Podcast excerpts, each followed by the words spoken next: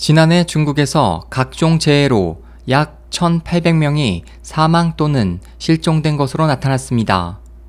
11일 중국 신문망은 중국 민정부 2014년 사회 서비스 발전 통계 자료를 인용해 이같이 전하고 지난해 전국에서 자연재해로 인한 사망자와 실종자는 1,818명, 이재민은 2억 4천만 명으로 각각 집계됐다고 보도했습니다.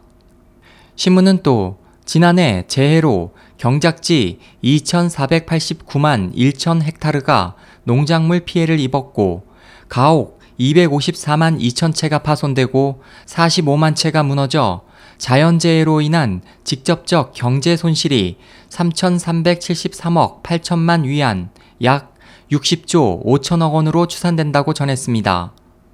지난해 8월 중국 윈난성에서는 규모 6.5의 강진이 발생해 730여 명에 달하는 사망, 실종자가 발생했고 남부 지역에서는 폭우와 홍수, 태풍 등 풍수해가 잇따라 많은 인명 피해가 발생했습니다. SOH 희망지성 국제방송 홍승일이었습니다.